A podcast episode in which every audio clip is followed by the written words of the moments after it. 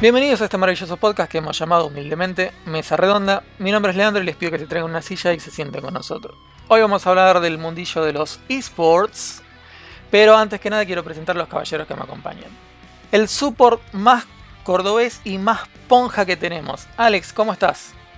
Hola, ¿qué tal? Muy bien. Contento acá de estar otra vez en esta mesa redonda. ¿Qué onda, Alex? ¿Qué tal la semana? Eh, complicada porque se confirmaron varios casos de COVID acá donde vivo, así que No. F. Bueno, último programa de Alex, chicos. Más Disfrútenlo. seguro. Eh, ahora quiero presentar al campeón mundial del Papercraft. Cartón querido, ¿cómo estás? ¿Qué tal, Lean? Todo bien, bien, bien. Contento, chocho con mi Sony, bueno, ya no es más Sony, eh, Vegas 18 Pro Steam, qué sé yo, por 14 pesos más impuestos. Excelente. ¿No compraste la, la notebook La de tienda computadora. mía? no, no, no, no. No, No, ¿cómo no compraste? no, no, no me alcanzaba. No tenía Tuviste, nada. tuviste que hacer como Sakura y yo que la compramos, somos unos piolas. Sí, ahora seguramente les devolvieron la plata y no les van a mandar nada. No, pero nos dieron un cupón de dos lucas. De. ¡Eh! Me compré dos memorias RAM. ¡Eh! Dos memorias RAM con dos lucas. No, me, eh, puse un poquito más. 10 lucas, dos memorias RAM de 8 GB con RGB y toda la bola. Las busqué en Mercado Libre, están 20 lucas. Así Ah, que, bien. easy peasy. Hablando de Roma, vamos a presentar al número uno en Fall Guys. Sakul, ¿cómo estás? Hola Lean, ya no, no puedo hacer título ni honor de Fall Guys ya que caí como, como un impostor en el Among Us. O sea que vos me estás diciendo que voy a terminar ganando la apuesta. Claramente no, el Fall Guys va a seguir teniendo gente para, gente, gente, gente para diciembre y voy a ganar la- el kilo de helado. Mm, no sé. Mm, No sé. Eh, Para mí lo voy a ganar, ¿qué querés que te diga? Igual hoy estuve sufriendo ya que eh, vi la adaptación de Mulan de, de Disney. Digamos, ayer salió en Disney Plus, hoy ya estaba en el videoclub, vamos a decirle. Eh, no la vean o vean un domingo de lluvia. Mm, Aviso. El videoclub verde. Claro. Bueno, eh, eso por no hacerle caso a Marcos, que siempre te dice que las adaptaciones son malas. Y ya que estamos, vamos a presentar al hombre que pasó el Dark Souls 1 con mouse y teclado, nuestro querido embajador del bardo. Marcos, querido, ¿cómo estás? Bueno, está bien, te lo dije, Sakul. Jodete. Básicamente eso. Eh, Bueno, che, Mulan es una muy buena película. eh, pero eso no significa que, que live tanto action. la habían cagado. Eso no significa que live action lo vaya a hacer. Te remito a Avatar o algún que- alguna que otra porquería que hayan hecho. Perdón, En la- tengo que decirlo a vivo. A mí, Aladdin me parece muy buena película, el live action. Es muy bueno, Es Bueno. bueno. no sé si es muy bueno, Lean. es muy bueno, boludo. Compáralo con la película original y es muy bueno. eh, bueno, si tú lo dices. Bueno, eh, como para ir arrancando, vamos a hablar de este pequeño mundillo de los esports que cada vez es más grande, una de las industrias que más guita mueve a nivel mundial. Pero antes, antes, me gustaría un par de datos sobre el mundo de los esports. Así que llamo a mi coequiper, Sakul. Tirame, tirame un par de datos de los esports. Mira, eh, cuando vos me pedís datos, yo tengo que hacerlo bien la investigación, entonces voy a tratar de tirar en menos de 5 minutos cómo es que llegamos a lo que hoy son los esports. Cuando uno dice esports, dice, ah, sí, eso que empezó en 2010, 2005, principio del 2000. Bueno, sí, pero no, ya que la primera competición de videojuegos se remonta al 19 de octubre de... ah, se remonta al 19 de octubre de 1972 con Space, Wa- Space Wars es ese juego que tiene una pantalla tipo. Es un top-down shooter 2D que tenías que dispararle a. a ¿Cómo se llama esto? Cometas. eh, Asteroides. asteroides. Y el. O sea, uno ya está acostumbrado a lo que ganan hoy los, los campeones de esports, por decirlo de alguna forma. Bueno, en ese momento, con esa primera competición, el ganador fue Bruce Vanguard y se llevó, calate esta, un año de suscripción para la revista Rolling Stones. Eh, mira qué piola. Eh, esto después vamos a adelantarnos una década, nos vamos a los 80 en lo que sería el primer torneo grande, sin ser todavía un esports, que es el Space Invaders National Championship, donde 10.000 personas de Estados Unidos participaron y gana, la primera ganadora, o la ganadora de ese momento mejor dicho, fue Rebecca Heyman, que si vieron High Score en Netflix van a ver su relato y cómo ella cuenta de primera mano cómo fue eso. Pasemos otros 10 años, nos vamos a la década, a la década de los 90, donde Nintendo eh, llega a Estados Unidos con el Nintendo World Championship, donde tuvimos, entre otros videojuegos, Super Mario Bros., Tetris, Rat, Rat Racer. Uy, ¿cómo estoy con la pronunciación hoy? Bueno, después de esto de los 90, Nintendo siempre estuvo haciendo torneitos con Pokémon y con otras cosas, Robando. pero jamás. Ponele, podemos discutirlo otro podcast eso. Pero jamás dio el salto para decir, bueno, esports. Después, durante los 90 y principios de los 2000, tuvimos algunos otros campeonatos memorables o destacables, como el de Red Annihilation, eh, que es, eh, fue un torneo del shooter de Quake en 1997, donde acá el premio mejora, ya que el ganador se llevó una, escúchame este cartón, una Ferrari 328 GTS que era la de John Carmack. John Carmack lo conocemos todos, el padre del shooter moderno, se podría decir Del mejor. y de uno de los mejores shooters de la historia, claramente. Y como piedra final para lo que es esta era pre-esports, quiero mencionar que a principios de los 2000, eh, un, fam- un ahora famoso juego de Blizzard empezaba a romperla en Corea del Sur. ¿Alguien se anima a adivinar cuál fue? Eh, uf, hay muchos. ¿Puede ser Dota? RTS, no, estamos hablando Ah, del antecesor de Dota, Starcraft. StarCraft. Bueno, ahora que mencionas a Dota, en, a, los, a principios del 2000, gracias a Blizzard, se podría decir que llegan los esports, ya que con el editor de videojuegos, de, el editor de niveles de Warcraft, eh, la gente creó Dota y después usó eso como base para el LOL. Digamos, si uno habla de esports, Dota, LOL siempre aparece en la conversación. Bueno, ahí tenemos más o menos las raíces. Ahora, si estamos hablando de los últimos 10 años, año 2010 para acá, que fue, o podríamos decir que es donde explotó el eSport en popularidad y en cantidad de, de deportes, de juegos, esto en parte gracias a eh, la masividad que surgió por plataformas de streaming como Twitch. Tenemos eh, algunos highlights de estos últimos 10 años, es The International, que es el torneo de Dota 2 que empezó en 2011 y entre, entre todas sus, eh, ¿cómo se dice? Entre todas sus iteraciones superaron eh, los 25 millones de dólares en premios. Cálense esto, o sea, hablamos de la- del primer ejemplo donde el ganador se llevó un año de suscripción a una revista. Bueno, ahora estamos hablando de guita. 25 millones de dólares en premios. En 2013, un canadiense conocido como Danny Shiptour eh, consiguió el visado de Estados Unidos que le daban solamente a los atletas reconocidos internacionalmente. O sea, acá estamos hablando de guita y chapa, ya empezamos. En 2013, aproximadamente 71.5 millones de personas veían los distintos esports. En 2015, ese número casi se triplicó, siendo 226 mil millones de personas.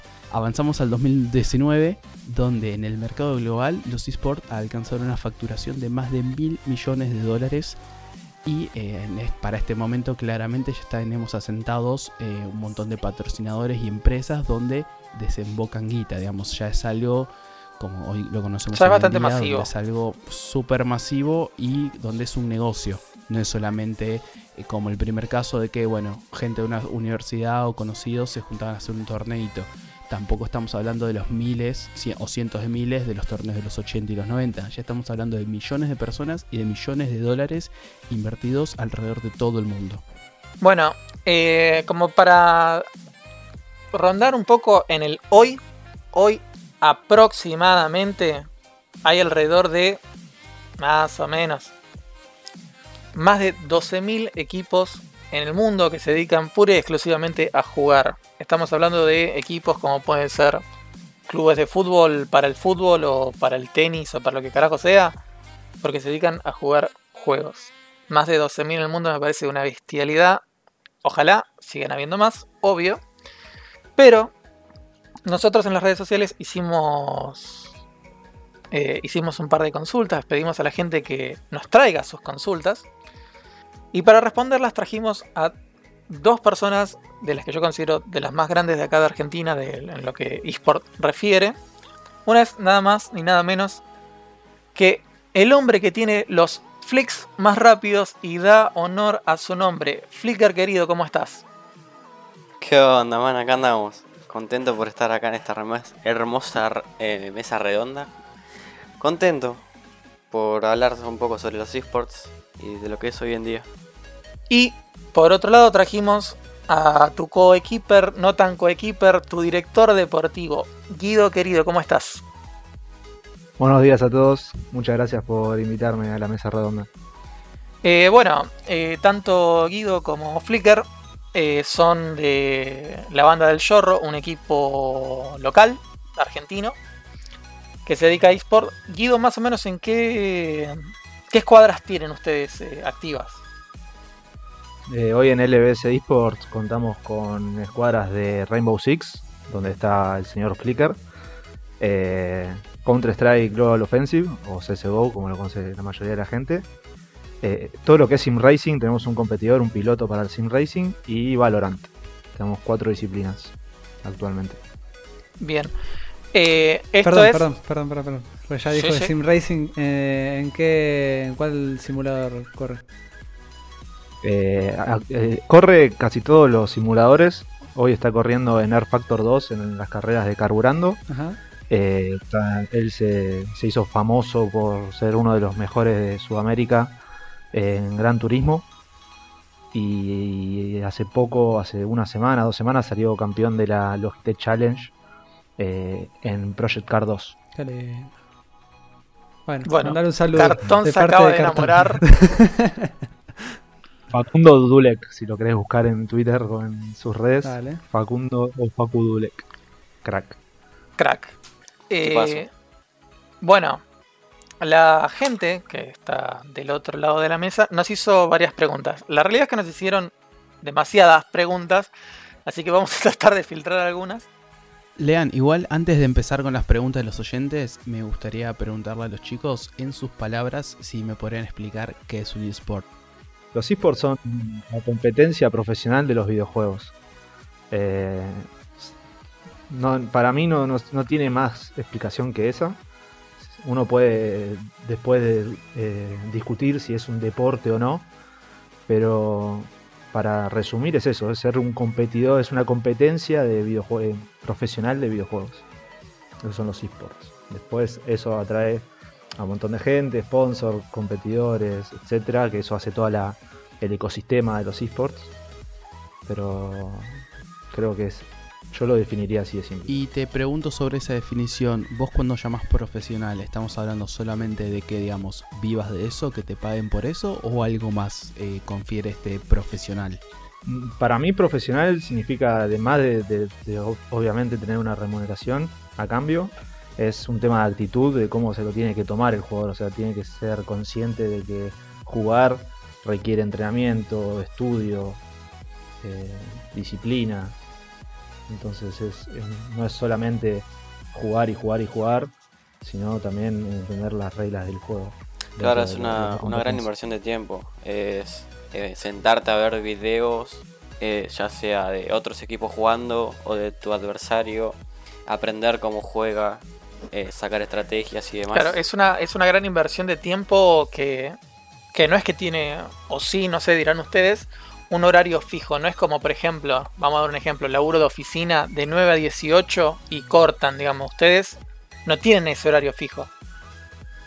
Es algo muy complejo eso, porque eso habla también un poco de lo amateur todavía, que es eh, la escena nacional o la, la escena de los esports en Latinoamérica, que no debería pasar más, eh, porque claramente el problema que hoy tenemos es ese, que la, que la gente juega demasiado y e- es un problema, porque uno hace poco hubo una entrevista con uno de los jugadores de LOL, que no me acuerdo quién fue, un coreano, que creo que fue Faker, que que decía, yo, si yo puedo competir, si puedo, puedo jugar 24 horas, si me da y no me canso, lo voy a hacer porque le gano distancia al que no lo está haciendo. Y eso en realidad es un problema porque ataca la salud, ataca un montón de otros, de otros temas, a la vida social.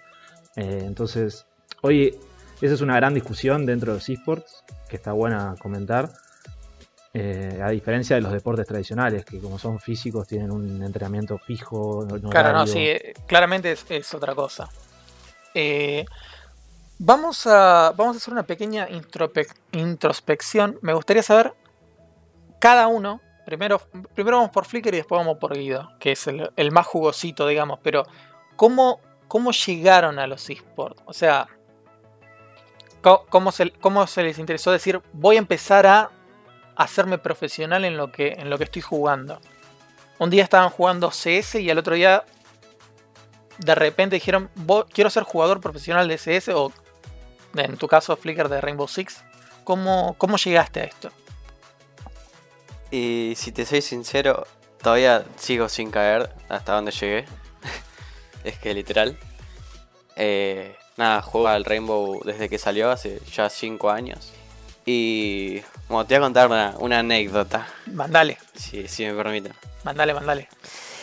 Eh, bueno, como muy pocos saben, yo tengo un hermano menor. Sí. Y nada, él compró el Rainbow, consiguió la beta. Y nada, yo lo decidí por jugar una sola vez y dije, no, este juego no es lo mío, no me gusta. No, Y nada, a los pocos meses entré a jugar como jugador random por diversión. Y se podría decir que ya hace dos años eh, soy un jugador. Y hace meses soy jugador profesional de Rainbow Six. muy bien. Muy bien. Tipo, no es algo, algo que sí decir, bueno, quiero ser profesional. Es como sino que, se me fue dando solo. claro, como que la vida te llevó a, por una o por otra manera, a- al profesionalismo. La vida, el hermano, le debes, le debes eh, Sí. el lugar. Sí, sí, siempre le digo. Eh, mirá, hoy, mirá dónde estoy. Y a mí no me gustaba jugar. Vos porque compraste ese juego de mierda, mirá dónde estoy. Claro. Ah, gracias a vos, mirá dónde mirá vos estoy. qué piola vos. Me gusta, me gusta. Sí, sí, sí. Y como decía, no es que me, me puse un objetivo de decir, quiero ser profesional. Sino que se me fue dando solo. eh, fui conociendo personas, así como Cancerix, que hoy es día es caster profesional. Claro. Y nada, me llevó por este camino. Y digamos, tu, tu, ¿cuál, ¿cuál sería tu próximo objetivo Salir puntero en la tabla. de este del campeonato, split. digamos? El campeonato sudamer- sudamericano, claro. Está bien, me gusta, me gusta. Y de acá a, no sé, no, no, no quiero ser muy flashero, pero de acá a 5 años, ponele, como para dar un, un margen largo, ¿te gustaría estar jugando en otro país, seguir en este país? Eh, eh, tal vez Sí, verte en otro sí. juego. Eh, otro juego, no sé, no creo. Tal vez otro shooter. Pero de acá a 5 años o más o menos, sí me gustaría estar compitiendo en otros países. Representando siempre a Ah, Argentina. me gusta, me gusta. Vamos ahora a nuestro querido Guidito. Guidito, ¿cómo, cómo llegaste a- al mundo de los videojuegos? A- sobre Yo todo los esports. Siempre fui malo. Como siempre fui malo, me terminé metiendo como directivo. Pero, O sea, es así. pero, o sea, toda mi vida jugué de muy chico. Le dediqué un montón de horas al counter, le dediqué un montón, pero muchísimas. Siempre compitiendo como pude. Eh, después arranqué la facultad, dejé de competir, dejé de lado un poco el juego, pero nunca lo dejé de mirar. Siempre me encantaba mirar los torneos. Me encantaba saber de todo lo que estaba pasando en la escena, tanto nacional como internacional. Y eh, después tuve la, eh, el agrado de conocer a, uno que fue mi socio hasta hace muy poco, a, a Galo, que lo conocí jugando un juego, al Overwatch. Oh, De ahí forjamos una, una amistad eh, que, que después terminó de- siendo una amistad que me hizo conocer a Guillorro, porque él es muy amigo de Guillorro de hace muchísimos años. Guillorro, jugador legendario de Counter-Strike acá de Argentina. Y fundaron LBS, me dieron un lugar eh, del cual estoy muy agradecido y así hoy estoy en la posición en la que, en la que estoy, siendo directivo de, LBS eh, y nutriéndome de nuevas experiencias, digamos. Mirá que Vos sabés que, dato de color. Eh, y yo, si no me equivoco, nos conocimos jugando Overwatch. Mm, Te tengo que contradecir acá, Lean. Nos conocimos por Bueno, Aspe, pero- pero, digamos, ¿dónde ju- la, ami- claro. la amistad se forjó Ahí con el. Overwatch. Ahí sí. Aprovecho el paréntesis que armaste para mandarle un saludito a Dani y a Mati, que con ellos soy amigo desde hace varios años, gracias también al Viste, Overwatch. el Overwatch une pasiones. Saludo a Alex si me está escuchando, que siempre me pide que juegue Overwatch y no voy a jugar. Y saludo para el hermano de Flickr que eh, juega Overwatch, si no me equivoco. Sí, sí, es jugador de Overwatch. ¿Viste? Sí, El Overwatch. Pero es jugador. Es increíble. El Overwatch está remuerto, pero une familias. Ah, increíble. Sí, los jueguitos te hacen conocer gente increíble. Bueno, Guido, eh, ya nos contaste tu pasado, más o menos entendemos tu presente. ¿Dónde te verías en un futuro? ¿Qué te gustaría? No sé si eh, vos particularmente o LBS en general, como vos quieras. eh, ¿qué, qué te gustaría de acá a 5 años, ponele? Me encantaría ya estar conformado como una organización estable eh, en la cual estemos compitiendo no solo latinoamericanamente, sino con alguna experiencia internacional. Eh, ese sería lo ideal de poder poner un pie por fuera de la escena eh, sudamericana.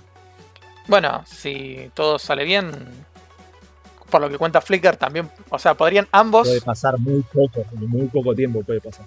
Bien, me gusta, me gusta. Gracias a Flickr. Y a, y a los chicos de Rainbow. Pregunta para picantearla un poco. ¿Algún día, ¿Alguna vez tuviste que poner en su lugar a alguien? Onda como decirle, chabón, acomódate o, por un lado, o hacer las cosas bien o, o ubicate, una cosa así. y varias veces. Pasa que lo que tiene, lo que tienen los esports es que eh, hay muy poca gente profesional dentro, profesional de, de carrera o Que se Eh, comporte o sea, profesionalmente. sí, que se comporte profesionalmente. Y ahí hay mucha gente muy joven que no tiene experiencia laboral, que no tiene experiencia eh, en estos tipos de, contratos y, hacen cualquiera, ¿viste? A veces que te, le tenés que decir, como diciendo, mirá, las cosas son así, así, así, si no te gusta está todo bien, pero mm, sí me pasó varias veces. Pero nunca llegué a ningún problema, o sea, yo de hecho siempre tuve la mejor con los jugadores que pasaron por el LBS, creo que nadie puede decir lo contrario, creo que siempre forjamos, juntos fuimos creciendo, porque yo también entré sin saber mucho de, cómo era la movida, ¿eh? o sea, me fui formando.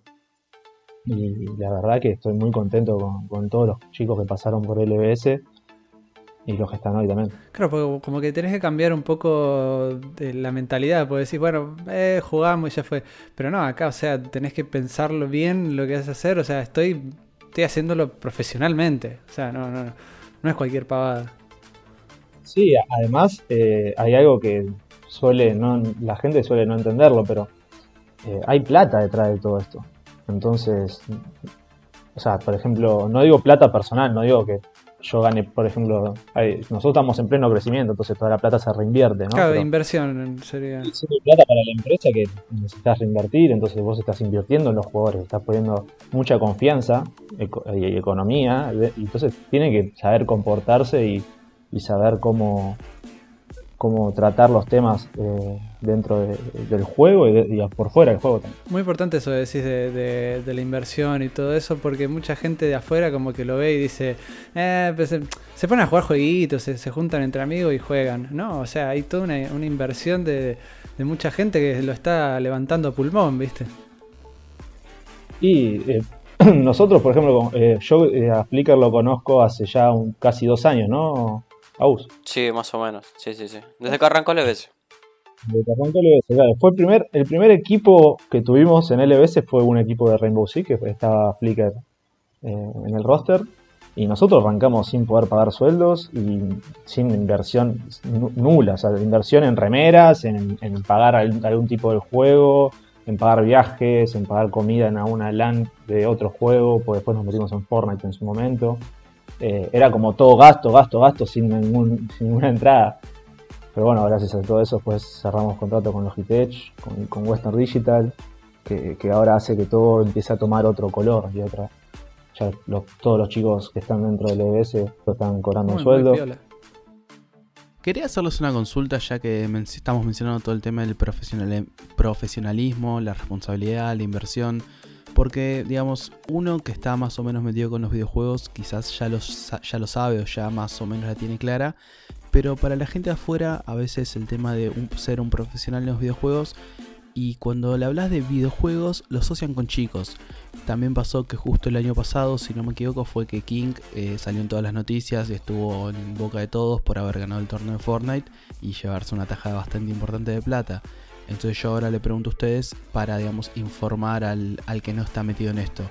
¿Qué edades, eh, sé que pueden ser bastante variadas, pero ¿qué edades promedian la gente que se dedica al esports o cuál ustedes creen que es la edad indicada? ¿Existe como pasa en el deporte tradicional un estás muy viejo? Para mí la edad exacta es 18 años en adelante por temas legales y demás. Pero ya desde muy pendejo también puede jugar. Pero pasa que hace falta la responsabilidad de un adulto. Así como el caso de un jugador nuestro de, de LBS que ahora es de contenido por, por ese motivo. Porque no es legal, no tiene no es mayor de edad. Eh, Toseo, un abrazo ahí a Toseo y a Seba, su padre. Que nada, el, el nene es un jugadorazo. Pones a cualquier pibe el chabón lo detona. No tiene chance. Pero entra el tema este.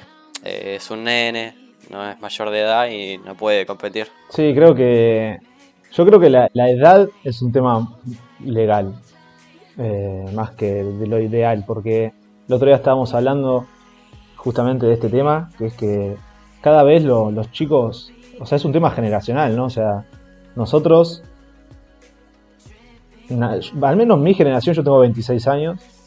En mi generación nació más o menos con un joystick en la mano. O sea, con el Sega o con la Family con la PlayStation 1, o sea, tiene un montón de cultura gaming, pero ya los pibes a esta edad tienen la cultura de la computadora, o sea, ya nacieron con el mouse, con, la- con el teclado, entonces se le hace mucho más fácil adaptarse a los juegos. El Fortnite es un juego de mucha mecánica, de tocar muchos botones al mismo tiempo, de entender el espacio tridimensional de adentro del juego de una manera que yo a veces no entiendo cómo lo hacen Y construir.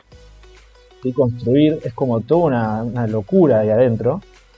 Que yo, ah, si lo empiezo a jugar ahora, yo creo que voy a ir muchísimo más lento que un pibe de, de 11 Sí, años. olvídate. pero de 10.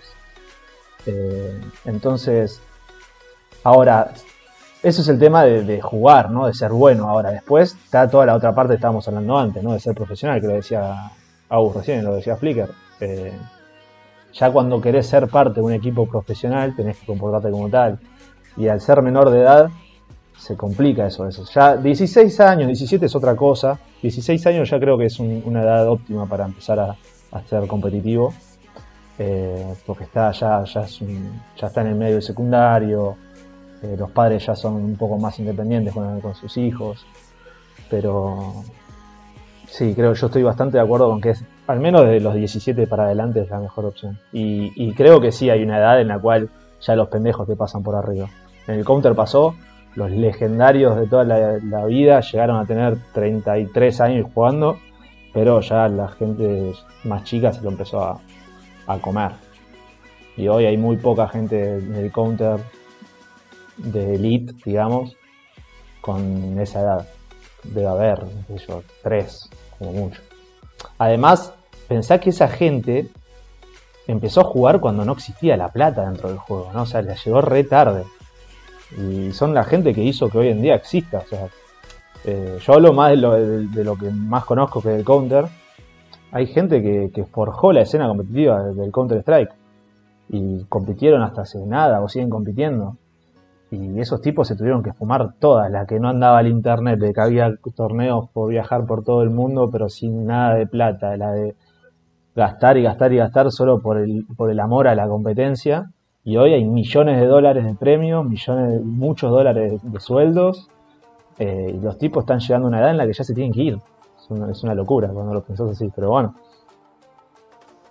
Llegó el tiempo. Yo me acuerdo en la primaria que un, un día te- teníamos computación, las computadoras ahí bien viejas, y habían puesto un carterito, torneo de Quake. Y a mí Oh, me, había- me voló la cabeza. qué lindo el Quake. Porque, porque en ese momento, o sea, para, para, o sea, a hacer competencias de un videojuego y a mí, ¡pum! Me, me- me explotó la cabeza y bueno, después, bueno, más adelante conocí todo el tema de los eSports y todo eso. Pero sí, es una época en la que luchabas contra la tecnología y a su vez no había nada de, de competencias ni nada de eso. que de a poco empezó a, a crecer. Pasa que es, com- una anécdota. es, es complejo porque. Es complejo, a ver. Es muy increíble para el que no. Al que no lo vivió, digamos, como decía Guido recién, al crecimiento de la escena, en ese caso de CSGO.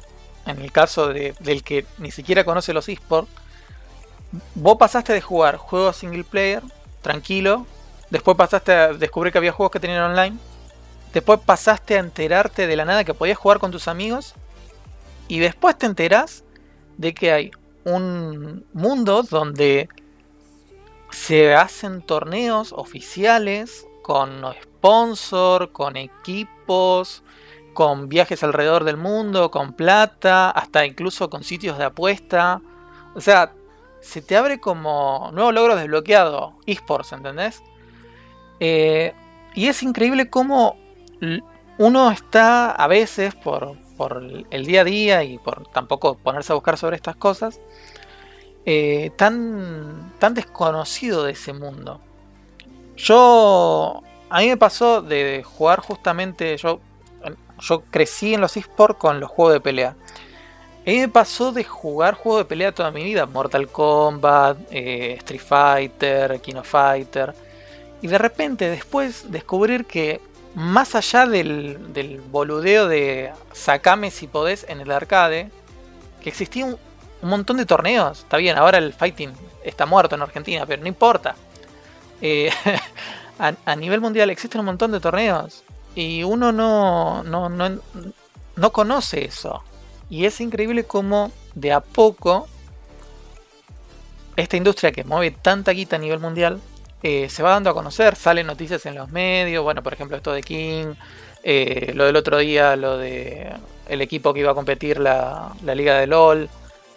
Eh, futuramente seguramente... Te sumo, te sumo ahí en la universidad donde voy yo, cuando entras a Web Campus y justo en algunas épocas del año te dicen, ¿te interesa el LOL? Bueno, inscribite en el equipo. O sea que la misma universidad, la institución pública... Pública. Pública. Institución, pública. No es pública, perdón.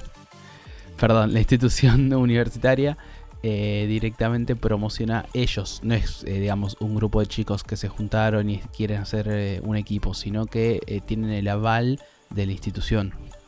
No, por eso te digo, es, es increíble cómo el mundo de los esports pasó, como, repito, como decía Guido hace un rato, de gente que lo estaba formando a pulmón básicamente, sobre todo acá en Argentina, a, eh, a algo que está ahí, se puede palpar, se puede tocar y de hecho creo cualquiera puede participar, siempre y cuando seas bueno, ¿no?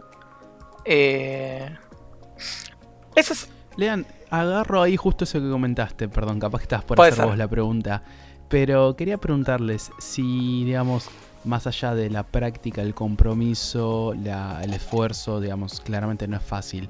¿Ustedes creen que cualquier persona puede llegar a jugar un esports, a profesionalizarse si se pone de sí?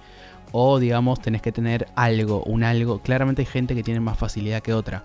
Pero quitando la facilidad de lado, ¿necesitas tener un, abro comillas, don? O Talento, talento. algo para llegar? ¿Un talento? Claro, un talento inna- innato necesariamente. Y no sé si se le diría un talento, pero yo creo que sí, cualquier persona puede jugar. Eh, primero tiene que meterle práctica, mucha práctica, y querer mejorar día a día. es, es mucha fui- dedicación. Sí, por eso. Eh, Claro. Como les decía, yo fui un jugador random de Ranked que jugaba solo para divertirme. Y nada, Jugabas Ranked Eh, para divertirte, wow. Eh, Marcos también hace lo mismo. bueno, bueno, para divertirme y sentar a todo que se me cruce por la mira. Ah, mejor. tranca. Sí, sí, soy un jugador, un tipo muy competitivo, no me gusta perder nada. Aunque sea un amistoso, ¿eh? Nada. Sí. Yo, yo creo que no, que no hace falta un don. Eh, creo que es, los esports también son un tema de mucho estudio, de ser súper eh, estudioso del juego y, y ser un virtuoso ahí de- dentro de la capacidad del estudio, que es trabajo, trabajo, trabajo, trabajo. Uno se puede forjar tranquilamente dentro de un equipo.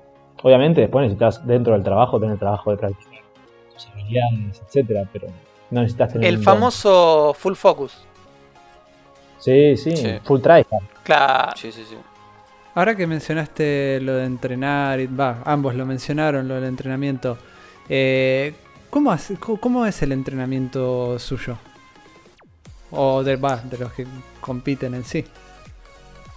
Y mira, eh, nosotros en LBS nuestro equipo de Rainbow, eh, ya tenemos pactado un horario. Mayormente hacemos de 8 de la noche a 12 de la noche, una como mucho. Pero porque es un tema de horarios que a todos nos sirve, estamos todos. Y durante, durante el día, independiente de cada uno, eh, puedes ver algún que otro video, algún stream, alguna idea que pueda traer al, al equipo, algo que sirva. Y de, de entrenamiento, eh, va, si es que se puede decir o no, pero eh, o sea, se meten en una partida personalizada o compiten directamente online contra alguien en especial o son Claro, simplemente ranked, es- que, que- Y son varias formas de, de entrenamiento. Nosotros, eh, bueno, jugamos personalizadas, hacemos 5 contra 5, LBS contra equipo BR. Eh, hacemos siempre BR, porque tenemos, tienen mucho más nivel, eh, cosas nuevas que aprendes un montón de ellos. Y nada, hacemos la personalizada contra ellos. Hacemos 6 rondas de ataque, 6 rondas de defensa, cosa de que nos sirva a ambos equipos. Y entre ronda y ronda vamos corrigiendo pequeños errores, cosas que nos salieron mal o cosas que nos salieron bien. Y así. Metemos 4 horas de entrenamiento, casi siempre. Para, para que entiendan por qué entrenan con gente de Brasil, dato de color, es porque Brasil es por lejos la, la mejor región del mundo en el Rainbow Six. O sea, tienen eh, no sé cuántos equipos en el top 10. O deben tener los 10 primeros o los 8 de los 10. Como es una locura el nivel que maneja a nivel de Brasil en, lo que es Rainbow Six. Para, para que uno se dé una idea, entra a los torneos nacionales de Brasil y hay organizaciones de todo el mundo, organizaciones suecas, eh, inglesas, eh, que invierten en equipos brasileros y compiten en la liga brasilera. Pues está bueno invitar a Seba, tal vez, a Seba Kira, que es el, head coach de LBS, que nos ayudó mucho con Rainbow Six, nos ayudó con, con, Counter, pero es, hoy es el, el coach principal de Valorant. eh, que tienen muchas horas de entrenamiento, o sea, entrenan en- como equipo eh, de un montón de formas. Primero miran táctico, después entrenan con otros equipos, después tienen entrenamiento eh, individual, después tienen entrenamiento con el individual, pero con el coach mirando cosas, estudian nombres de los mapas para que todos tengan más o menos el mismo registro de nombres para decirle a los lugares específicos, que uno parece una boludez. Pero cuando estás nervioso en un, en un mapa y te matan de un lugar y no sabes el nombre, Uf. le decís mal me pasa y todo tal vez el, el otro jugador sale apuntando un poquito más a la derecha y perdió la ventaja. Porque en realidad cuando el- tu compañero muere, ¿no? Vos pasás a tener una ventaja que es que el otro te dijo dónde está, literal. Claro. Entonces si estás cerca y sabes dónde está, esa ventaja la tenés que utilizar sí o sí. Y si no sabes bien los nombres o cantás mal, deja de ser una ventaja, pasa a una desventaja, pues ya, ya no sabes dónde está parado. Pero bueno, es, está, está muy bueno ver los entrenamientos, es algo que me divierte muchísimo a mí. Aparte de, aparte de entrenar en el juego y todo lo demás, ¿hacen alguna actividad física? Porque ya saben que está eh, la idea que los jugadores de esports se dedican a jugar y no hacen nada prácticamente. O sea que solamente se sientan en la silla y juegan. No sé, Eh, no, eso es, es independiente de cada uno. Tipo, ya es un tema aparte de los juegos. Lo que más cuenta en vez de actividad física es la actividad psicológica. Es lo que más ayuda dentro del juego. O sea que no haría una diferencia de alguien que hace actividad física y en que no. Yo creo que, yo creo que igual hay que alentar a que exista la actividad física porque también te, te relaja, te libera la cabeza, te saca estrés. Claro, por ahí va Eh. lo que estaba preguntando. Yo creo que es algo que nosotros al menos, eh, igual justo ellos son todos deportistas. Claro. Justo Flickr tiene un brazo de, de 4 metros, pero Eh, Claro, y, y en LBS pasa que casi todos son pibes que hacen, practican deporte, pero no es, fue casualidad para ser sincero, pero es algo que tratamos de, de- de promover. Por ejemplo, ahora con el chico, con, con Sebakira y su hijo, eh, es un caso de, de nuevo, de hablar de, de la edad de la gente, que, que hay que promover eso, la, la actividad física. eh, quitarle el eh, sedentarismo. la actividad física- Sí, pero también por un tema de, de, primero por un tema de salud y también por un tema social, porque uno cuando hace deporte generalmente conoce gente, está interactuando con más que solamente el juego. También la educación es algo que, al menos yo hago mucho hincapié. A mí no me gusta cuando me entero que, que, yo, que se hacen los vivos por porque le va mal en el colegio. ¿no? Es algo que yo intento ponerlo de, pongo un corte y le digo, mira, si no te va bien en el colegio, no sé si vas a seguir acá, ¿no? Porque yo necesito que vos te, vaya bien en la vida, además del juego. Entonces, creo que es todo parte de, tratar de llegar a un ecosistema en el cual los jugadores crezcan personalmente y se vayan generando cada vez, sean cada vez más profesionales, y eso es parte de, creo. El, hacer la actividad física y sacarte los estrés, uno se prepara para, para estar mejor, para, para competir. Sí, eso es verdad. Eh, como mencionaban, yo soy deportista. Eh, bueno, ahora en cuarentena no. Pero nada, entrenaba, había mucho gimnasio y era lo que más me ayudaba para el estrés. Y dentro de la cancha se notaba mucho que estaba más suelto y eso. Y ahora, bueno, lo voy piloteando, pero nada, a veces se me nota que ando medio tenso.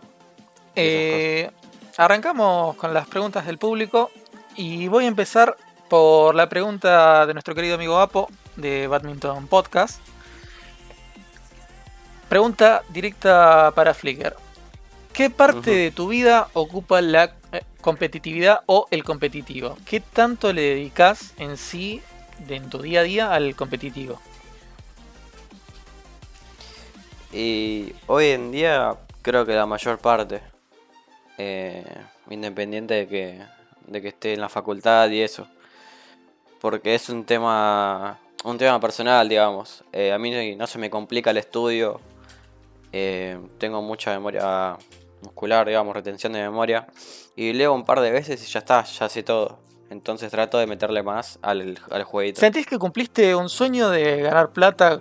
¿Algo que entraste por diversión? O sea, ¿para vos fue un, cumplir un sueño ganar plata de esto? Sí, sí, sí, sí, la verdad que sí. Eh, también fue el sueño de, eh, ¿cómo es? Devolverle algo a mis viejos. Tipo, ellos me apoyan siempre y nada, siempre les quiero dar una mano. Ah, me parece fantástico. Bueno, yo voy a agarrar dos preguntas que nos dejó acá Rorro. Eh, en la primera plantea él que, digamos, en los deportes tradicionales, en teoría, las entidades abogan por la continuidad del juego y demás. Mientras que en los esports tenemos el tema de que hay empresas por detrás.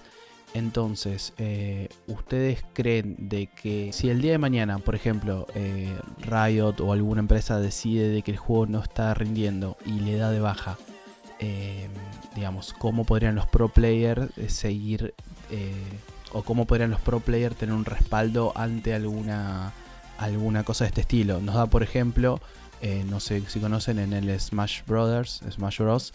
Eh, pasó que en una de las iteraciones el creador del juego dijo, no, no quiero que esto sea competitivo. Entonces puso algo random en el juego de peleas donde los jugadores, los personajes se caían de forma random.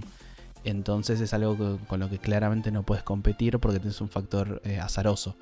Digamos, ¿ustedes creen que los pro players pueden tener algún tipo de respaldo ante estas situaciones? Yo creo que, que hay, está buena la pregunta.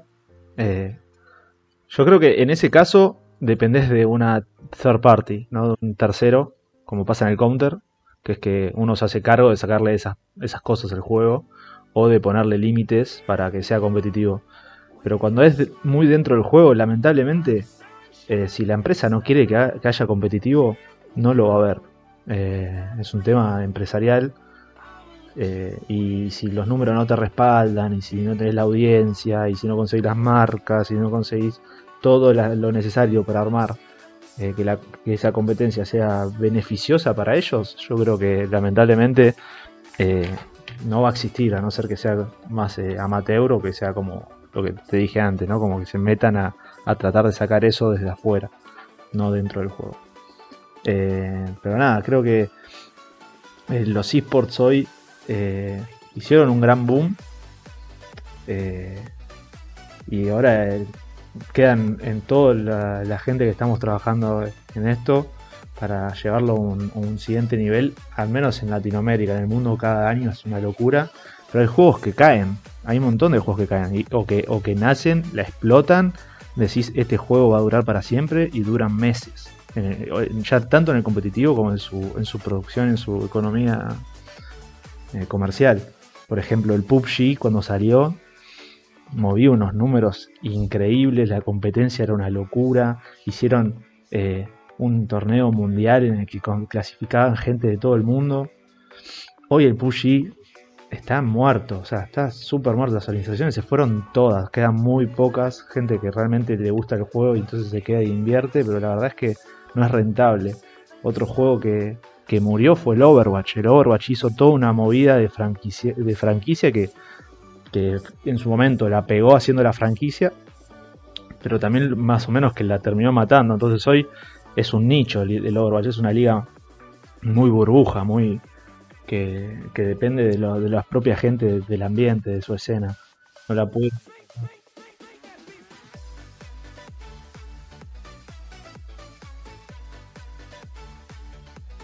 Claro, totalmente. O sea, ahí, eso ya depende mucho de la, de la gente que lleva a cabo los las competencias. En el Counter, por ejemplo, el Counter es un caso icónico porque es el segundo juego más. Para mí es el juego más importante dentro de los esports, más que el LOL. Pero eh, ponele que es el segundo más visto del, mundo en lo que es, en lo que, lo que es competitivo. Eh, pero tiene un problema. El Valve, que es el dueño del juego, le da cero pelota. Cero. No tiene, ni- todo el mundo se queja sobre cómo Valve maneja al juego. No, no escucha a la gente profesional. No, no, no escucha a, la- a- sus propios clientes.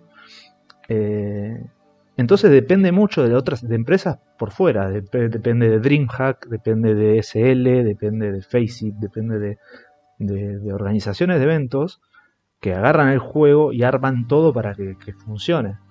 Valve hoy tiene solamente un torneo anual que se llama Majors, pero eh, por precio y por, por- premio terminó siendo menos importante que los otros, ¿entiendes? Entonces, si vos, no, si vos no podés depender de esa gente y esa gente, ponele, no la tenés, lamentablemente el juego no va a rendir eh, competitivamente, como le pasó al Apex, al PUBG, etcétera. Y digamos, ante esta asimetría, por decirlo de una forma, a la toma de decisiones de los juegos o los de los deportes, de los esports, digamos, ¿ustedes sienten de que son las reglas del juego y uno tiene que arreglarse o sobrevivir con lo que hay? ¿O lo sienten como algo injusto por todo esto que decís que las empresas quizás tienen un producto súper copado ahí, pero como no les rinde exactamente como quieren o como ellos esperan, no le dan pelota o lo dejan morir? La verdad, no te sabría responder. O sea, para mí no es, o sea, es injusto por el lado del competidor que dejó la vida en ese juego y nunca se llevó. Pero también uno, se puede, uno puede decir que, que tenés que hacer un análisis primero sobre si querés dedicarle tu vida a ese juego y si existe la posibilidad de que en un futuro eh, te dé te dé trabajo. O sea, por eso estábamos hablando antes que la gente lo hacía por, por amor, ¿entendés? no era que no jugaba porque en algún momento le iba a dar plata. La gente jugaba porque le encantaba la competencia. Después se encontró con que se hizo un mundo millonario. Pero si uno lo, lo busca como el del lado de, de trabajo, eh, creo que primero tiene que hacer un análisis de mercado para ver si la verdad vale la pena. Eh, así que creo que yo creo que son las reglas del juego. Uno es como un trabajo por fuera de los sí. Bueno, yo tengo otra pregunta de J. Dice, ¿qué opinan del trato de la gente no vinculada con los video- videojuegos, ya sea familia, amigos, parejas? Aunque fue mejorando en estos últimos años, en Argentina hay mucho prejuicio hoy en día. A ver, esto me gustaría dividirlo en dos partes. Por un lado, cómo los trata la familia y por otro lado, la gente eh, que no está relacionada, no está en, este mundo, digamos. Eh, si me permitís la palabra, eh, de mi parte, mi familia siempre me apoya, pero siempre me están recalcando. Eh, no me descuides el estudio, eh, hace todas tus cosas, después jugás eh, y esas cosas. Y a Guido también se lo comenté. Eh, yo tengo primero la facultad y después la competencia. En caso de que tenga, no sé, algún parcial y eso, no voy a poder competir o no entrenar y eso. Pero también está el tema amigos, que dice, uh, mirá qué copado vos, eh, vos sos competidor, que esto, que lo otro. Está esa clase de amigos y si no la otra, la que es media nefasta, que dice, ah, sos un jugador. Eh, Sí, que te trata de chanta, de que ah, Sí, viví de los de un- de un jueguitos. Virgo. Claro. sí. Ah, y después le decís, sí, pero mirá, yo, yo cobro, estoy representando. Se Y quiere ahí matar cae. ahí. Ahí caen, sí. Eh, A mí siempre me, siempre me rompieron las bolas en ese sentido. Pero eh, cuando entendieron que, que a mí era algo que realmente me gustaba, a, dejar hacer lo que yo quiera con el tema del juego y hoy en día me, me bancan al 100%. De hecho, tanto mi, mi, mi viejo como mi vieja están siempre ayudándome con lo que necesitemos dentro del EBS para, qué sé yo, eh, mandar envíos, eh, se me remeten, miran las transmisiones del EBS cuando pasan por la tele. Mis amigos lo mismo, o sea, pasa que en su momento, ¿quién competía en los videojuegos? Era, era raro que, que pase, entonces, eh, si vos sos uno dentro de un grupo de amigos, claramente te van a mirar raro, pero qué sé yo, a mí, a mí nunca me jodieron con eso, ¿no? Siempre me bancaron, tal vez uno que otro chiste, pero, pero nada. Claro, la- creo que es... Sí, sí. No, no, creo que es algo de, de- de- de los contextos en lo que van pasando. Yo creo que hoy debe ser muy jodido que, que en un grupo de amigos no se hable de, los juegos. Claro, hoy. claro. O sea, un pibe del colegio. O- Obviamente también está el, el- el tema económico, ¿no? Pero yo creo que hoy, justo en, en el contexto en el que estamos, eh, ya como pasa todo por Twitch o pasa por, por aplicaciones y casi todo, el- la gran mayoría de la gente de una economía de clase social media, baja, media alta, tiene acceso a, todo, el, a, todo lo que pasa. Eh, la, la- verdad es que es muy difícil. Por ejemplo, yo, me pasó ayer. eh, fui, fui a comprar eh, al supermercado y había tres pibes afuera. No sé, tendrían 15 años cada uno. y estaban hablando de, de, de 9Z. Y antes no existía eso. A mí- yo, me, yo me sentí un raro cuando hablaban en el, colectivo con alguien y le decía, che, boludo, hay que estudiarle la demo de, no sé, de NIP en DAS 2, ¿entendés? Y hablaba del juego y era como, boludo, o sea, la gente me está viendo en qué le pasa. O, o a veces me pasaba a mí mismo que subía al, al- al- subía al colectivo y había dos pibes que estaban hablando, qué sé yo, del MU o del Argentum. Oh, el ¿viste? Estaban eufóricos hablando, ¿viste? Porque te pones eufórico cuando hablas de algo que te, realmente te gusta. eh, Te importa un carajo todo. Y, yo los miraba diciendo, yo debo ser así, ¿entendés? Cuando hablo del counter cuando íbamos a una LAN con, con el equipo en su momento, ibas a San Justo, no sé, y tomas el tren y estás hablando de todo lo que podía ya pasar en un partido.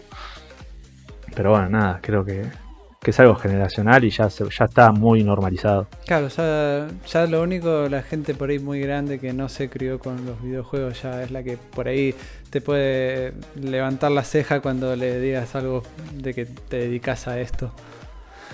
Eh, tengo acá una pregunta de Andrés Fink Borda. Dice, ¿el ambiente es sano dentro de una crew? ¿Onda los entrenamientos y el compañerismo? Más bien, Eh. eh, perdón, eh, diría, o sea, a ver, sano, no creo que se agarren a las piñas, espero, pero digo, ¿cómo es? ¿Cómo? Porque, a ver, en cualquier grupo siempre va a haber alguien que, y muy bien, con este no me llevo, pero igual como estamos en el grupo la tenemos que pilotear. Además, cartón, complemento ahí, creo que cualquiera que probó o jugó un, un juego online sabe la toxicidad que se suelen manejar en esos ambientes. Quizás eso le picó la curiosidad, dijo, bueno, ¿cómo tratan todos esos temas dentro de un mismo Claro, equipo? cuando Marcos, por ejemplo, no me cubre la espalda, digo, cubrime atrás y, y no me cubre, ¿viste? No, igual me chupan huevo tu espalda. Eh, sí, dentro de, del equipo de Rainbow, eh, donde estoy yo, eh, siempre se hace algún que otro chiste, pero siempre de buena manera, no es para bajársela a alguien. Capaz, eh, no sé, le decimos, uy, sos re malo, solo matás de atrás, o cosas así. pero para hacer reír al grupo, pues siempre tiene que haber alguna que otra risa, algún que otro chiste. Y siempre que el otro se lo toma mal, nada, se trata de resolverlo y eso. Sí, creo que es clave que, que los equipos entiendan que primero tienen que ser buenos compañeros de equipo y no buscar la amistad de una. ¿Viste? Porque hay veces que uno piensa que va a ser amigo de los cinco con los que juega. Y no pasa, no pasa ni acá, no pasa ni en un grupo de trabajo, no pasa ni en el deporte. O sea, vos sos compañero de trabajo, te, te intentás llevar lo mejor posible porque justamente llevándote bien es como llegás a, a buenos rendimientos. Pero creo que uno tiene que aclarar eso, ¿viste? Es como, bueno, acá somos todos compañeros de laburo, hay que ser el mejor grupo de trabajo posible, todos enfocados en lo mismo, los mismos objetivos. Y, y así tratás de evitar un montón de choques, ¿viste? Porque hay veces que te pasás de comentarios por flashear amistad Sí. con alguien Claro. que tal vez no, no- no piensa lo mismo de uno, ¿no? Eh, a mí, igual, no sé, me, me ha pasado en el trabajo también. Eh, una pregunta de. Digo, ¿de quién? De Jano Carrizo. Dice: ¿Cuáles serían los puntos negativos del trabajo? Pasa que el mío es un trabajo más administrativo, qué sé yo, o sea, para mí mi, mi punto negativo es lidiar con... Lidiar con con, Flickr, dice. con- principalmente. Le roban la... Y su C4. Claro, primero, primero que se muere solo en los partidos, después entran a robar a la casa. No, dale, boludo, un pro- una positiva traen, boludo. ¿Pueden creer que le entraban a robar a la casa y, no, y, y le robaron la remera del equipo? O sea, Nah. Sí, sí. Tenía ropa de marca, eh, bueno, de material, cosas, material, un montón de cosas. Pero justo la casaca, boludo. Dale. Bueno, hasta, hasta dónde llega la popularidad, que fueron directamente por eso, no, ¿no? muy bien, muy bien. El, el marketing que hicimos con eso, hermoso. Pero eh, creo que lo que a mí la parte negativa es lidiar con, la, con las marcas. O sea, te- las reuniones con las empresas son que tratan de bastardear de arriba abajo porque saben que la necesitas y saben o sea, primero te se hacen los en- entendidos, ¿viste? Como, no digo las nuestras, porque Logitech y Western Digital son del nicho, son de la parte gaming, o sea, saben lo que pasa, no son boludos, o sea, eh, son de la parte de la computadora, tienen que saber sí o sí, pero cuando te reunís con marcas no endógenas, eh, es un dolor de pelotas. Eh, o organizadores de eventos, por ejemplo, que se piensan más en la plata que en lo competitivo, eso también me rompe mucho la bola. No son todos así, gracias a Dios. Creo que justo el Rainbow Six tiene una de las personas que más le importa la parte deportiva de todos los juegos. Leandro es un No soy yo, otro Leandro. Leandro Trupo. Eh, así que nada, eso es mi parte negativa. O, o- y después me gusta mucho, eh, o sea, y la parte positiva, si me, me atrevo a decirla yo, es que me encanta trabajar con, con- con- con los chicos. O sea, me gusta mucho eh, estar todo el tiempo en contacto, que puedan contar conmigo por lo que necesiten, llegar a como a un tipo de, de afecto, ya sea eh, amistad o, o que me tengan en cuenta realmente para algo futuro y estar todo el tiempo en contacto con los jugadores y ver el crecimiento que tienen dentro del EBS me- es algo que me, me encanta. Sí, está bueno eso, porque nos da confianza a los jugadores. Justo acá, Flickr, eh, te tiro la pregunta a vos. Justo acá, Sí. Gordo Zack nos pregunta si es justo el trato que tienen las organizaciones, tanto los equipos como los organizadores, con los jugadores, coach, ca- casters, etcétera. Ah, se da ¿Cómo cuenta lo que no está? Guido. Y responde. Uh, nefasto. Bueno, re basura. No, no, no, no. Eh, si te soy sincero, eh, de parte del EBS siempre me brindaron todo. Eh, bueno, ahora estando ido, no me va a dejar mentir. Eh, siempre le vengo con que, che, se me rompió esto, me dejó de funcionar. Así como una experiencia que me pasó. Estábamos treinando un día antes del partido contra Azules. Y le mando un mensaje a Guido. Che, Guido, se me murió el mouse. Me hace un clic fantasma.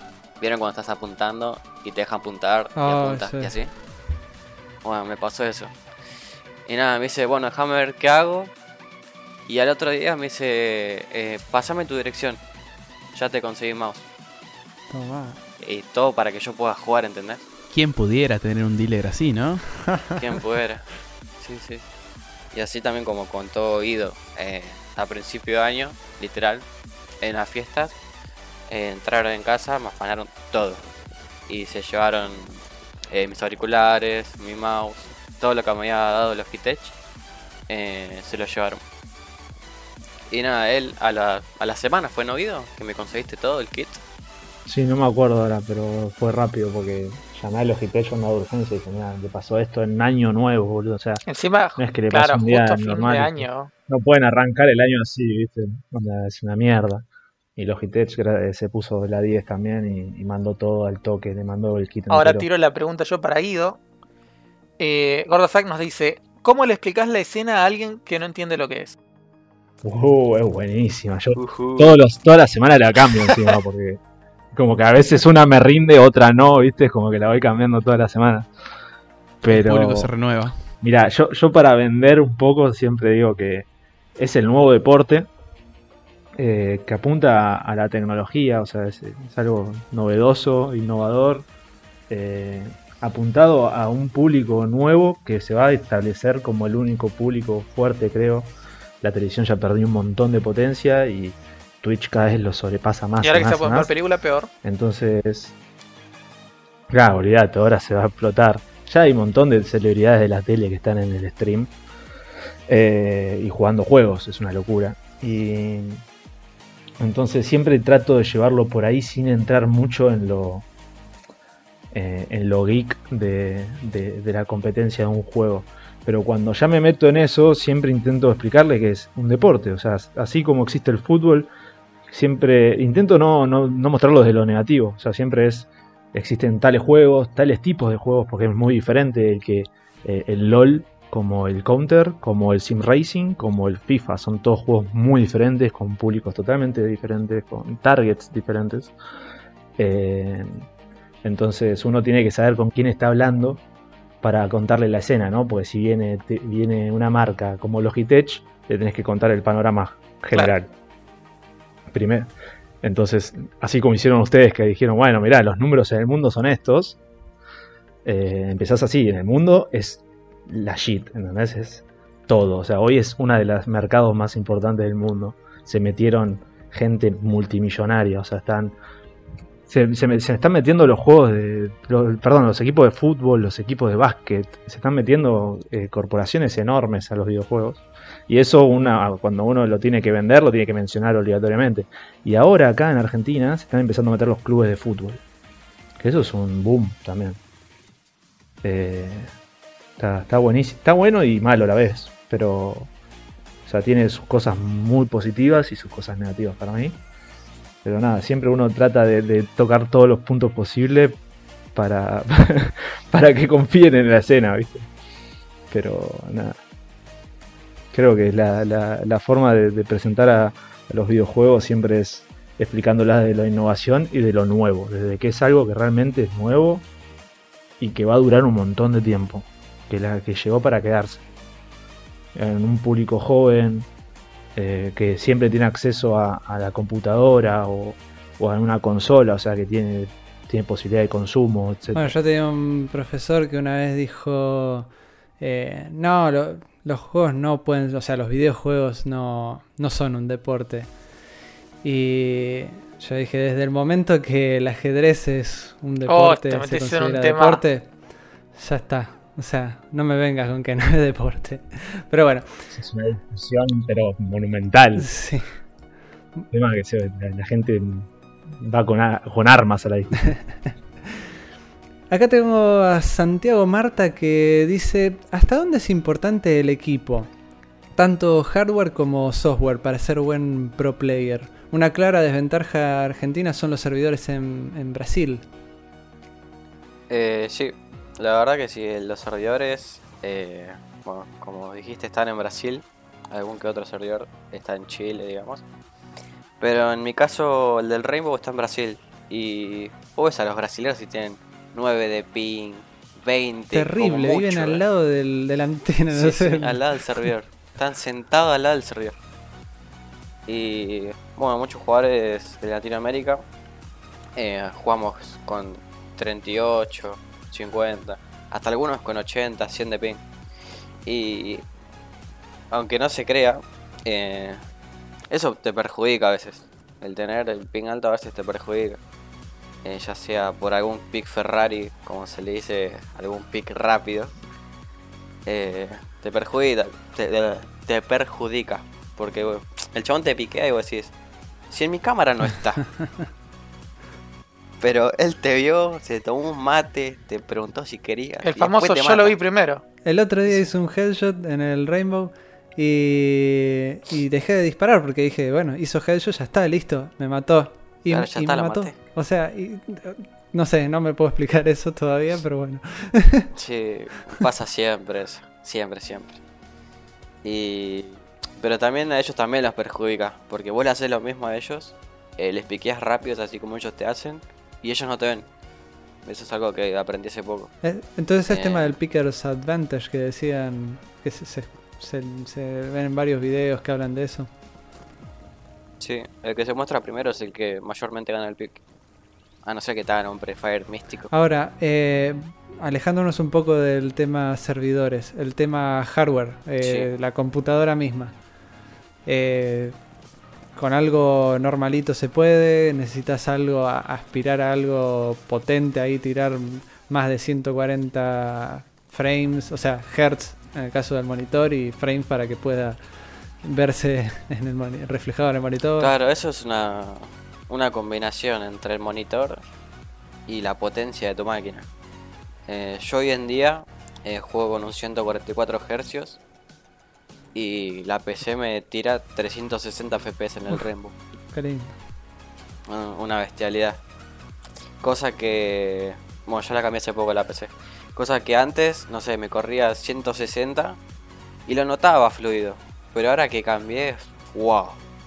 Esto es un 144. ¿Y 1080 o, o el falso 2K que en realidad es eh, Ultra HD? No, 1080, 1080. siempre 1080. Y todo en bajo. Ah, mira, Sí. acá para meter salseo entre cartón y lean. Eh, fl- para Flickr, el monitor, el tiempo de respuesta a un milisegundo, ¿hace la diferencia con uno de 5? Uh, ahí no sabría qué decirte, man. Siempre tuve un milisegundo de respuesta. Porque Pero para mí sí. hace Igual, igual Cartón el- dijo que el- no en nuestro grupo. No, no, no, no, no, no, no, no. No, a ver, Ah, si tenés no. que elegir. No, no, no. No, ustedes están. están, Ah. están no empecemos a discutir, chicos. Tenemos invitados me en la están torciendo casa. las palabras. Él decían, ¿qué es preferible? ¿Un monitor de 60 con 1 milisegundo o Sí. un monitor de 165 con 5 milisegundos? Eso es lo que yo decía. Yo preferiría realmente que tenga más, eh, más FPS, o sea, más hertz. Más hercios. Y no sé. Yo, si me pones esas dos opciones, te elijo el 60. Mira. Lean te robo la palabra. Cartón Uh, a a casa por casa. pene te dijo. A mí, a mí no me cambia de que la imagen se va a mostrar más rápido, pero bueno. Hace rato querías esa pregunta. Se fue deleteado. Ay, Igual Muy mal. tengo, tengo, tengo, tengo mis, eh, mi- mi- mis teorías de por qué es mejor el 165. lo dejaremos bueno. para lo dejaremos para otro otro capítulo. Otro capítulo. Eh, A mí me gustaría aportar a, a la pregunta, que no sé qué, qué público está mirando esto, pero eh, o escuchando, perdón. Eh, pero no es necesario para, para llegar.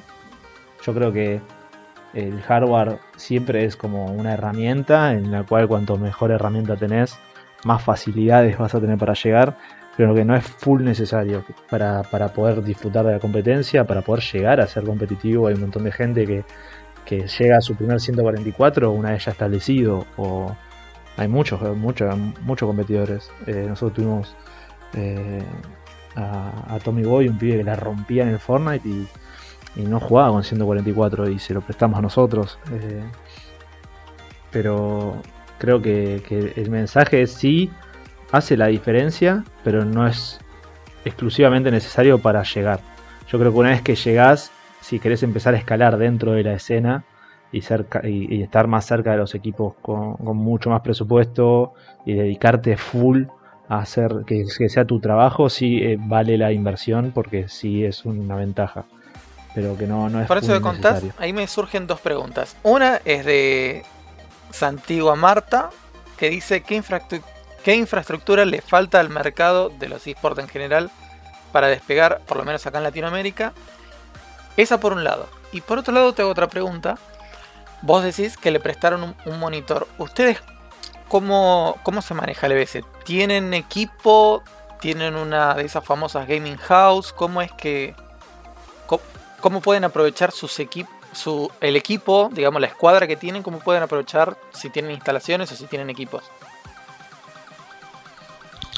Yo creo que lo que le hace falta a la escena para pegar un, un salto es inversión, más que infraestructura. Obviamente para invertir en infraestructura, para invertir en sueldos, para invertir en un montón de lados.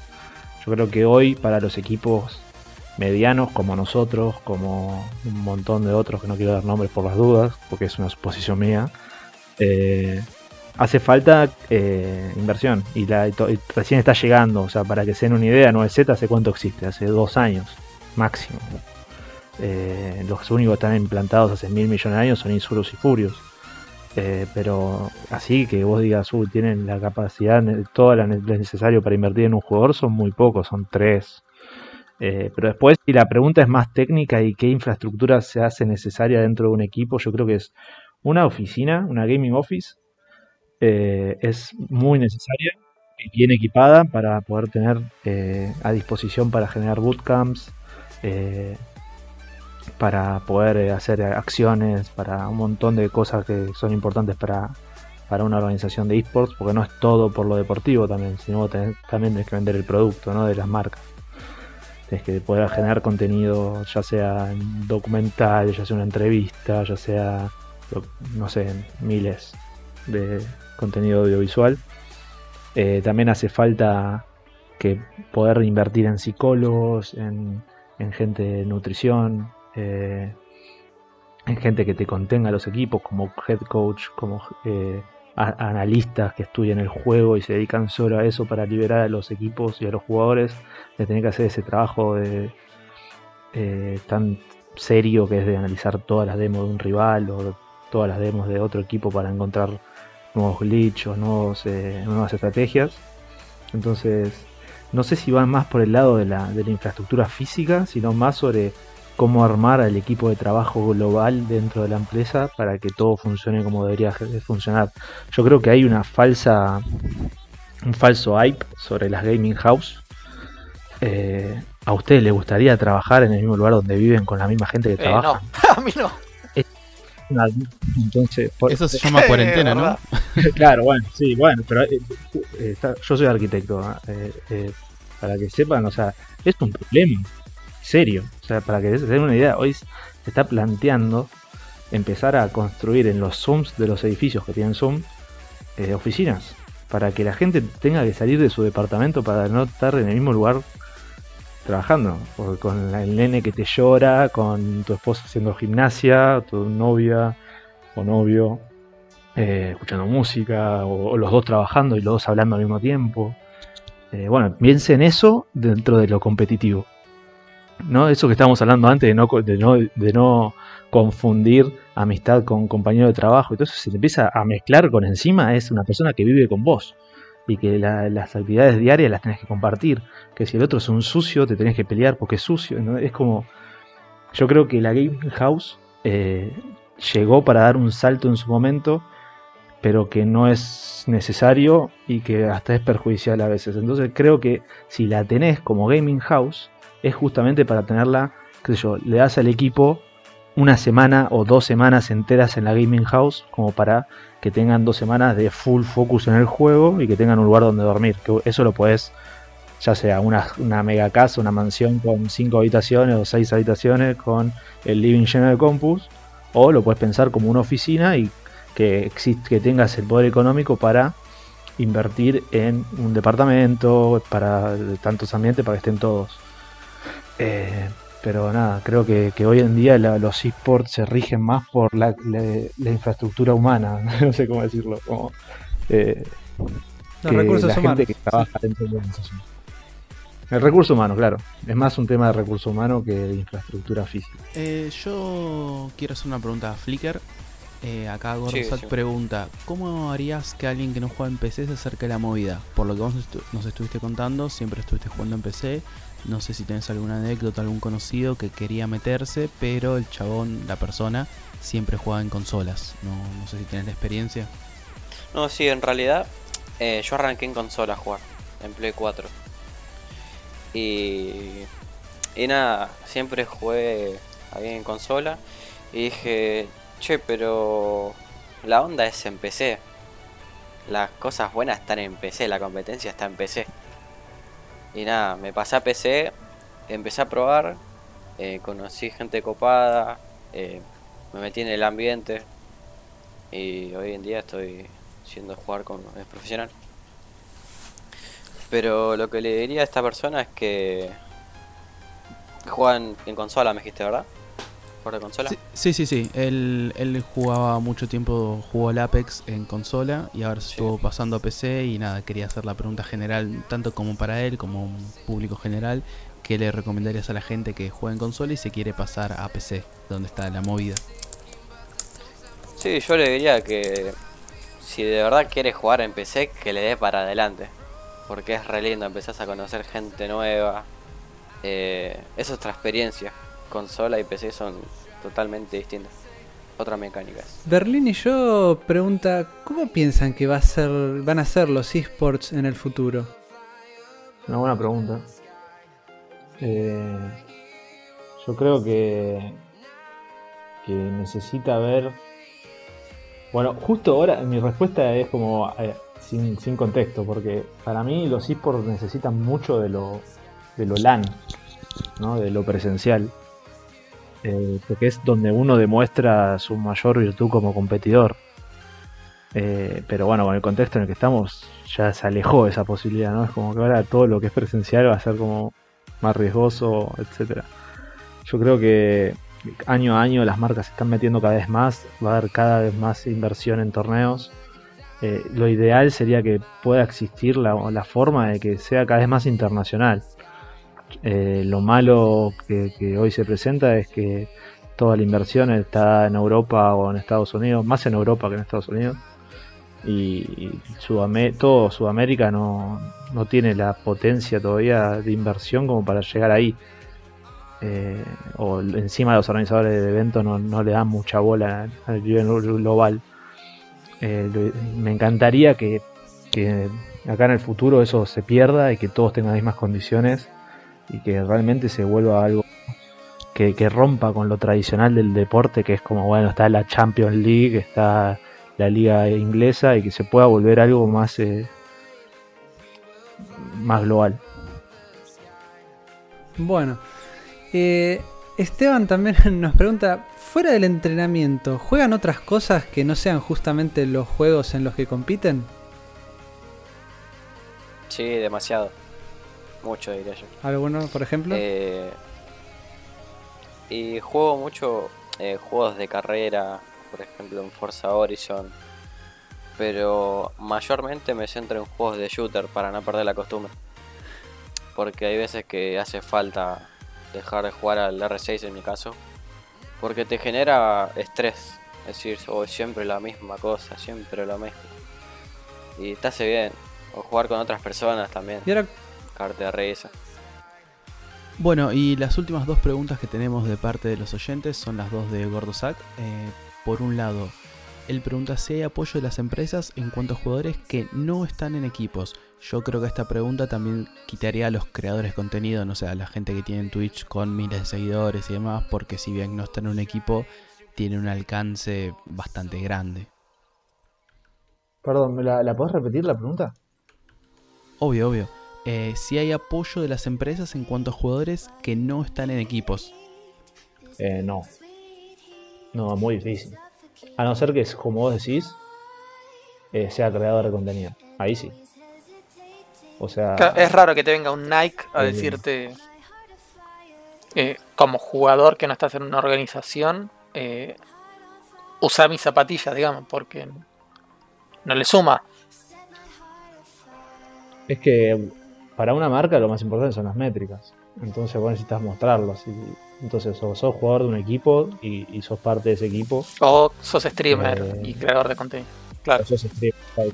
Bueno, Y cuando sos creador de contenido, ¿qué tenés que ser, digamos, eh, uno de los grandes? ¿O arrancando abajo crees, bueno, igual es medio relativo esto, depende de cada uno y aparte, además de cuántos views tenga, vos sabrás mejor que nosotros, Guido, es cómo te mueves y cómo lo negocias tu, tu marca, tu impronta. 100%, o sea, yo creo que es un tema de cómo uno se vende o sea, a sí mismo si sos un creador de contenido, nos pasa a nosotros como organización de eSport, o sea, eh, es muy difícil hoy eh, la, la cantidad de competencia que hay, o sea, imagínate que si nosotros tenemos un montón de competencia, imagínate el creador de contenido, entonces es un tema de, de cómo uno se mueve, cómo uno se vende, cómo uno proyecta los contenidos que muestra, eh, no sé, hay- lo- está creciendo tanto el mundo del stream que capaz que un pibe que hace 3 meses tenía 100 viewers, hoy tiene 8000. Este, el pibe, este Brunenger, que lo contrató hace poco 9Z, hace menos de un año tenía 100 viewers, hoy tiene promedio 8000 personas. Es una locura cómo está creciendo todo el mundo del Twitch. Lo que pasa es que Twitch cada vez se aleja un poco más del juego.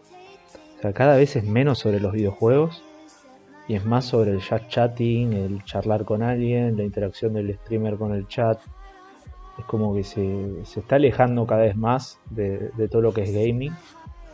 Entonces por eso, si la pregunta es sobre el jugador, yo creo que para uno ser jugador y poder vivir de esto, tenés solamente dos opciones, que es o, o focusearle todas las horas necesarias para ser lo suficientemente bueno para competir en equipo y llegar a y competir y competir y competir o eh, ser streamer y generar contenido en base al juego. Más que claro. Y la última es si creen que es viable que una marca que no sea de hardware o no sea de nicho se acerque a creadores de contenido, a equipos, demás. Eh, y nos da el ejemplo de G-Fuel, G-Fuel, como se pronuncia, que es una bebida energizante de Estados Unidos, que eh, sponsoreando pro players llegó a muchas cosas. O si no, el ejemplo que no es tanto algo de hardware ni de nicho, es claro con eh, 9Z, que si no me equivoco, no sé si actualmente o en un momento los estuvo sponsoreando. Sí, es, no, hace poco, hace un mes. Pero... No, sí, yo creo que cada vez las, las marcas no endógenas cada vez se meten más. O sea, queda en, las, en la... El problema es que las tenés que salir a buscar. Eh, hay muy pocas que llegan solas. O sea, a nosotros no nos pasó nunca eso. Ojalá pase. Dios quiera. Claro, le tenés que dar, un mail y digan, che chicos, ¿me pueden mandar un dossier a ver qué onda? les tenés Pero que dar no, una no. razón para que, para que se unan. Y hoy, en- al menos en Argentina, le tenés que explicar todo. Le tenés que explicar el mercado, cómo es en el mundo. Hay eh, las grandes empresas ya saben todas. Eh, de, de hecho, uno se puede fijar rápido en Twitter. eh, los community managers son muy del nicho del gaming, generalmente. Y entonces se están acercando solas. Ahora apareció, viste, Pepsi con toda la movida de que le ofrecía a los streamers Pepsi gratis. eh, Burger King en su momento diciendo buenardo y cosas así. Eh, y se van metiendo, y porque ven que, que- que- empieza a crecer de manera exponencial cada año. Eh, y, que, y, y que es gente que tiene mucho consumo. Ese es, es el dato. No, es gente que consume mucho. Entonces, creo que sí, las marcas no endógenas van a meterse. eh, para mí, el, el caso más global de todos es las marcas de autos se están metiendo en, en el eSport muy fuerte. A- a- Audi estuvo en, en Astralis, BMW está en G2, estuvo en Cloud9, estuvo acá en Brasil, estuvo en Pain. eh, Renault, eh, eh, un- si, no sé si miran Fórmula Sí. 1, pero si ustedes se fijan con detenimiento, los autos Renault dice, tienen el logo Vitality. de- Ah, mirá, no, no había prestado atención. tienen- un sticker a los costados de la cabeza de los pilotos. Eh, o sea, está creciendo de manera. Igual eso también es porque el- la Fórmula 1 tiene un torneo mundial que el equipo Renault se lo maneja Vitality, pero digo, se están metiendo fuerte todo lo que es no endógeno. Y es la que más plata da también, porque no es de nicho. No es lo mismo que te invierta Claro a que te invierta eh, eh, Logitech o Western Digital, son diferentes tienen otro caudal de dinero. Eh, o no sé, te invierta Gillette, o que te invierta Coca-Cola. Es otra economía, es otra, es otra cosa. Eh, bueno, con esto, a ver, hay un par más de preguntas, pero ya creo que hicimos bastantes preguntas. Eh, Per- perdona a los oyentes si justo quedó al fuera alguna pregunta, no tampoco podemos sacarle tanto tiempo a los chicos y bueno, creo que cubrimos bastantes frentes y otras preguntas las cubrimos mientras nos contaban. obvio, obvio. Eh, como para cerrar, eh, no sé si Guido Flicker quieren decirle algo a la gente que nos está escuchando. Es, este es el momento, digamos. Que nos sigan en Twitter y en Bien, Instagram. pasá por favor la, arroba LBS Esports. Eh, y que si les interesa el gaming, que, que se metan porque es un ambiente hermoso. Eh, hay, hay para todos los gustos. Eh, ya pueden entrar a Twitch y buscar cualquier juego que a uno le interese y hay competencia. Entonces, creo que, que ese es el mensaje, que es un lugar súper divertido y que está creciendo a nivel mercado también. Sí, yo comparto la misma opinión que, que Guido. Eh, si quieren meterse en lo competitivo, si quieren arrancar a meterse, es el momento. Eh, súbanse a la nave y despeguen porque es el momento. Pregunta, si a alguno de nuestros oyentes se le rompió el mouse o el teclado hace poco, ¿qué pueden hacer? Muchas gracias por esa pregunta. Eh, si les gusta y les recomiendo de corazón todos los periféricos de Logitech, eh, pueden entrar a la página oficial, el store oli- oficial que es www.logitechstore.com y pueden utilizar el código de descuento LV larga S Sports eh, que son 10% de descuento y es acumulativo con el porcentaje de descuento que tenga la página de momento. Bueno, eh, primero que nada, quiero agradecerles a ambos por haber eh, estado en la mesa. La verdad, un placer tenerlo a- tenerlos a los dos. Eh, me pone contento que las historias que nos cuentan de que no, no esperaban nada del eSport y de repente se encuentran viviendo el sueño americano, dirían en el norte. En lo personal, banco mucho todo lo que sea deporte electrónico, desde obviamente desde juegos de pelea hasta, eh, no sé, Super Smash, mira lo que te digo, Eh, hasta juegos de carrera como los de Fórmula 1, en lo personal me encanta la Fórmula 1, así que más todavía, shooters, eh, la aventura gráfica no, Sakul, lo siento, sorry, no hay. Eh, me, parece algo fantástico, me parece lindo que esté creciendo acá en Argentina y en toda Latinoamérica. Los felicito porque son ustedes quienes están construyendo la escena acá en Argentina y bueno, también en Latinoamérica. Y de mi parte, por lo menos, sigan adelante y sigan rompiéndola y yo sé que van a llegar lejos. Bueno, muchas gracias a ustedes primero por invitarme acá a charlar un ratito sobre esports, sobre algo que me gusta muy desde chico. Y también a los oyentes que nos hicieron las preguntas, la verdad que fueron bastante, bastante interesantes. Y espero que les haya ayudado. Eh, muchas gracias por, por la invitación, tanto a mí como, como a Flickr. Eh, creo que el programa está buenísimo y está, y les agradezco un montón que toquen el tema de, de los esports, que es una, una pasión para, para mí. Y creo que, que es un lugar súper ameno para charlar, la pasé realmente bien. Con esto, chicos, les damos las gracias, le damos la despedida aquí. Y por, por nuestra parte también aprovechamos a cerrar el programa. Eh, fue un muy lindo programa. A la gente que está del otro lado, gracias por, por participar con el caso de las preguntas y por escucharnos. Nos vemos dentro de 15 días. Les mando un abrazo enorme a todos. Muchas gracias por escucharnos y brindarnos un poco de su tiempo. Hasta la próxima.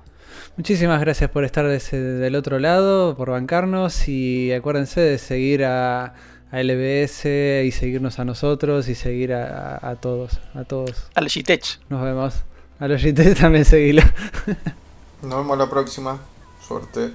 Bueno, muchas gracias a todos los que escucharon hasta acá y también quiero agradecer personalmente a los chicos. La verdad que los esports no son algo que ame, pero la charla fue súper amena y súper interesante para mí, así como espero que lo haya sido para todos los oyentes.